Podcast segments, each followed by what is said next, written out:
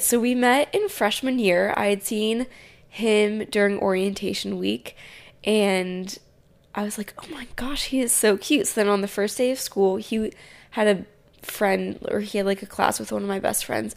So during lunch, we were all sitting around and we were like being stupid freshmen and we had Sharpies and we were like drawing on each other and the first time I ever spoke to him, he was sitting right next to me and I drew a unicorn on his hand and we named him Philip.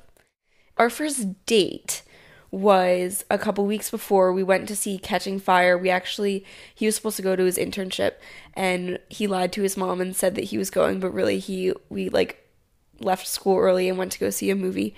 So we saw Catching Fire, but then when we officially started dating, this is how it happened. It was Christmas Day and we were texting and he was like I quote word for word. He's like um so I'm not really one for labels, but like is this a thing? And I was like, "Yeah, I think it is." And that was his way of asking me out. I was like, "Oh, it's a relationship. Like it's not that big of a deal. It's kind of you know, like we were best friends, so we figured we might as well start dating." Then what happened? One day it just hit me like, oh my gosh, like I really love this guy. It was fun falling in love. It was exciting. It was a lot of it felt like the first kiss over and over and over again.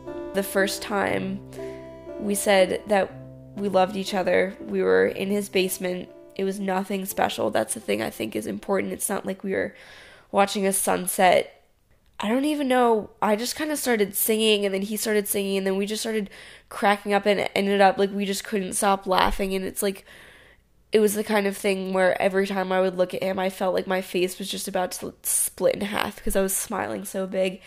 And then when we finally calmed down, I just like heaved a big sigh, and I was like, I think I'm in love with you.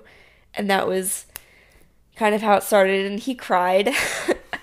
um, yeah, he cried and said it back.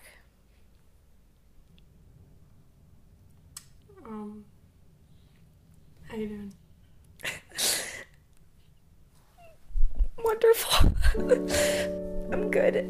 Like it's very it's good to remember those moments, but you know, like just like anything, I don't regret that, but it's hard when you think about the good times. There's still good times and there's still great memories, but it does still feel like a, big loss.